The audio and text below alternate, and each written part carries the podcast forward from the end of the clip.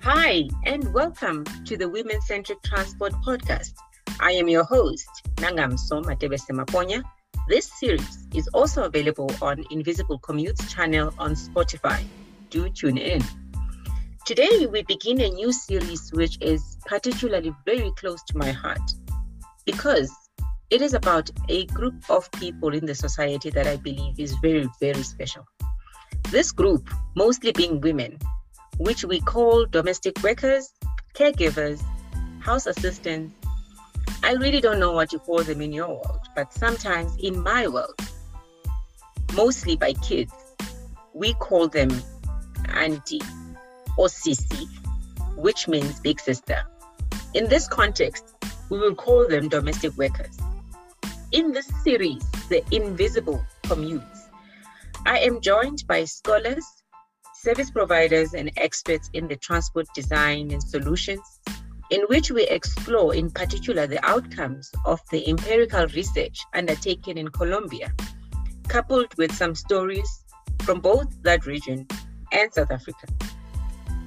This series reveals the plight of these women who leave their homes and families very early in the morning to take care of other families if they don't live with those family employers. These women, of which my mother was one, they make use of public transportation, including buses, trains, taxis, and sometimes they simply walking to their places of work, making sure they pitch up early enough to help those families they serve to prepare for their day.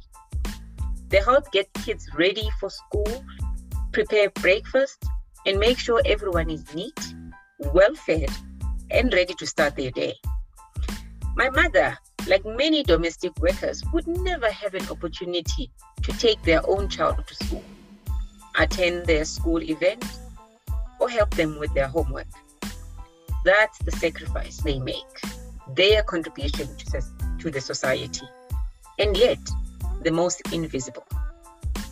In this episode, you will be hearing stories from these invisible commutes themselves, sharing their stories, their transport journey experiences, their frustrations and challenges while commuting to work and back home. In particular, you will hear about the type of abuse and harassment they endure while in transit, how the system does not accommodate their needs, and how the society just does not seem to be noticing them. These are the stories of mothers, sisters, daughters, and sometimes grandmothers. I have today as my first guest to open this series Valentina Montoya, who is a professor at Universidad de los Andes in Bogota, Colombia.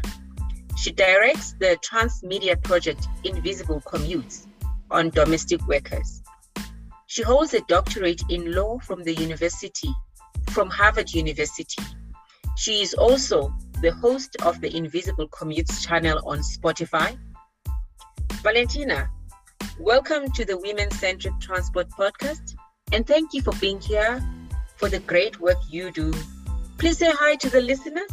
You can say hi in Spanish and in English.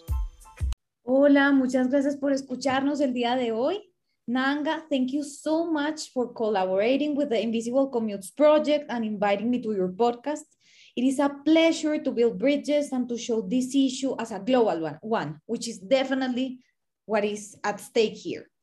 So for our audience, I'm going to start by explaining who are these domestic workers. According to the International Labor Office, one in every 13 wage earning women in the world is a domestic worker. The number climbs to one in every four in Latin America, which is huge.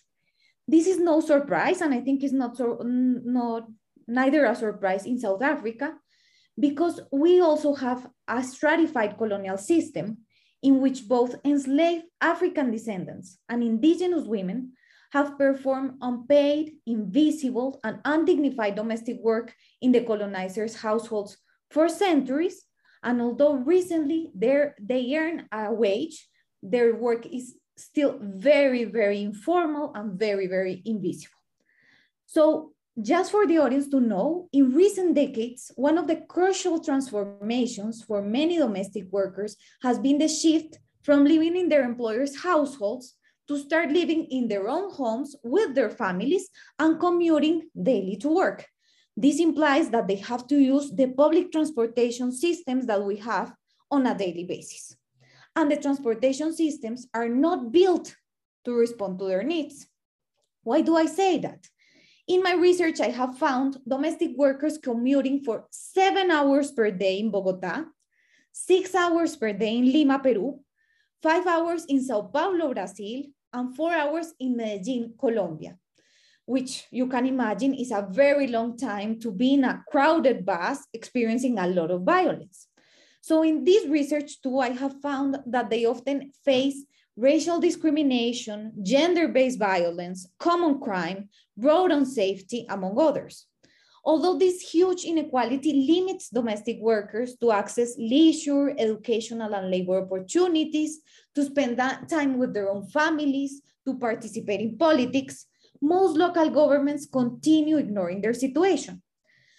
In this framework, I started researching the issue of domestic workers' commutes in 2014 when I began my doctoral studies at Harvard.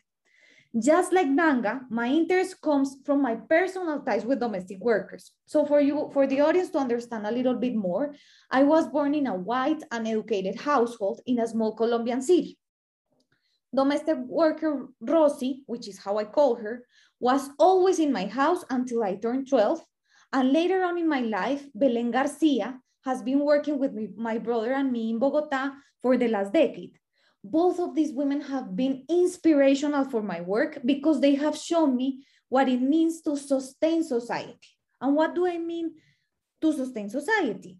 These women not only bring, work to bring income to their own families and to support their children, but also to make my family's life much more comfortable and to allow my parents to find a job to sustain my family. So they are essential for all of this social structure we live in.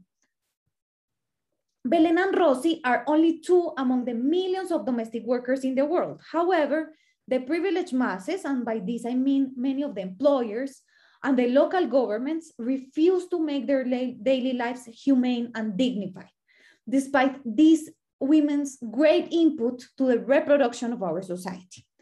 So after finishing my studies at Harvard, I have already written a lot of papers and an entire dissertation based on the fieldwork that I conducted in Bogota, in Medellin, and in Sao Paulo. And after doing all of this, one day, Andres Gonzalez, who is a musician and a cultural manager, came to me with an idea. So Andres told me, okay, fine. It's very good that scholars start reading your papers, but uh, it's not only scholars who need to understand domestic workers' limited access to the right to the city, but the whole population, and in particular, transportation experts. And he told me also that art and media content were vital to build empathy for this reality of millions of women suffering from this deep transportation injustice. We found documentary filmmaker Daniel Gomez to help us carry out the project, and that is how Invisible Commutes started. So Nanga already explained a little bit about the project, but I'm going to focus uh, some more. This is a transmedia project that, as I told you, builds on my research. And what we really want is domestic workers' voices to be heard beyond the academic boundaries. We launched the project uh, a year ago, actually in January 2021. And our goal has been from the beginning to portray domestic workers' expensive, violent, and lengthy commutes in the region so they no longer remain invisible and they can have an effective and substantial access to the right to the city.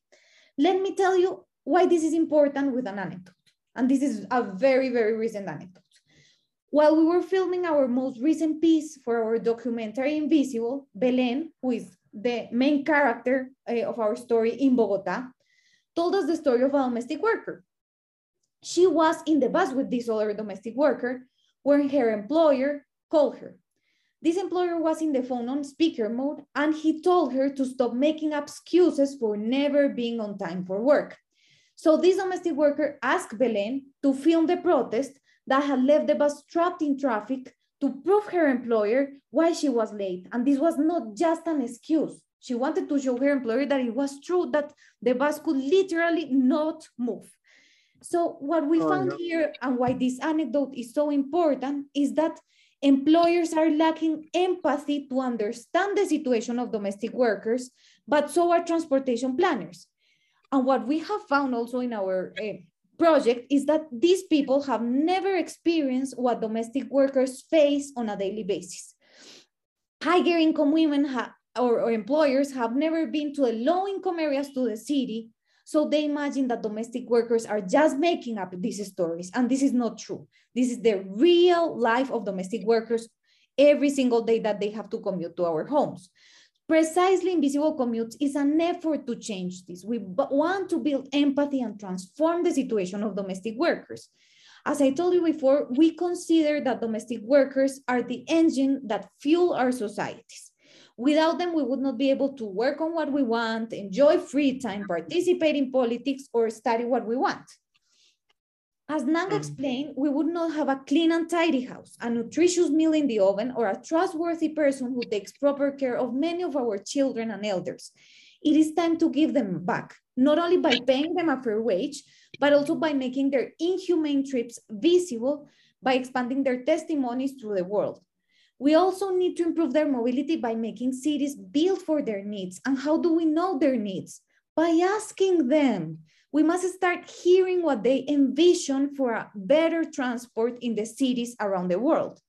If we really want justice in the public and the private sphere, and especially transportation justice, which, which is precisely what this podcast is about, the first step is to evidence and transform the situation of domestic workers so that they no longer struggle with their invisible commutes. And with this, I turn back to Nanga. And again, thank you for having us in, in your podcast. Thank you, Valentina. Great work and very, very inspiring. Now it's time you hear from these women themselves. We will play a few clips from the stories we've collected, both in Colombia and in South Africa. Take a listen. So I wake up early in the morning, like four o'clock, to take early taxis. So I'll get in time at work. Sometimes I, the taxis they delay. Sometimes me, I'm not by the taxi rank, but I'm by the road.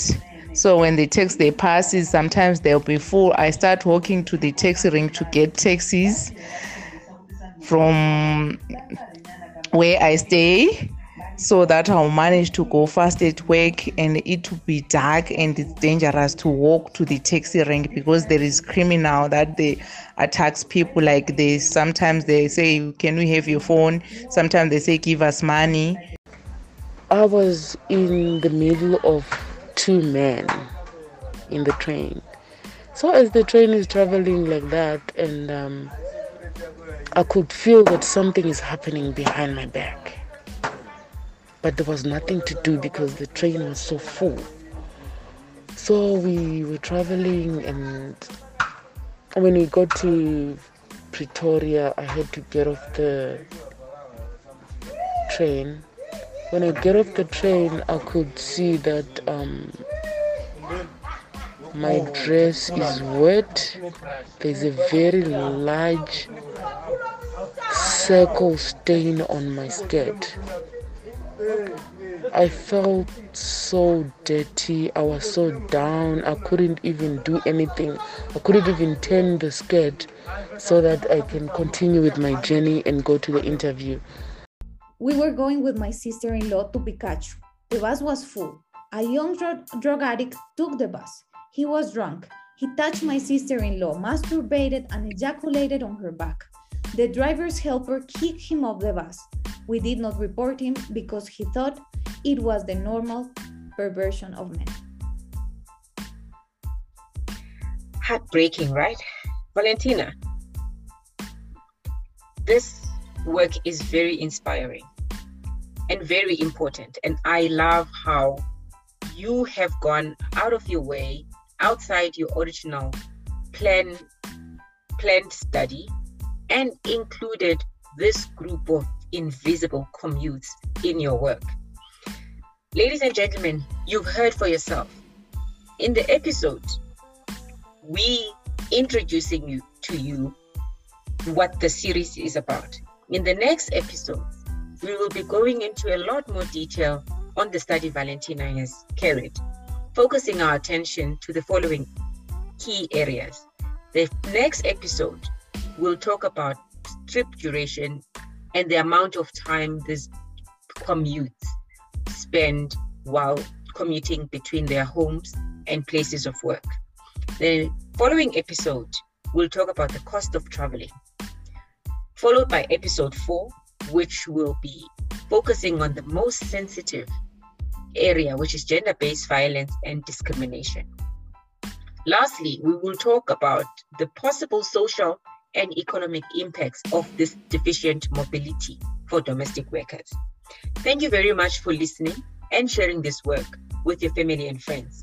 I hope you find it inspiring and insightful. If you haven't listened to the previous episodes, please do so. Also, subscribe and share your views on your favorite podcast app.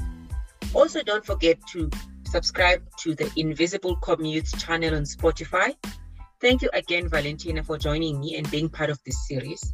As we do in transport, let's keep moving.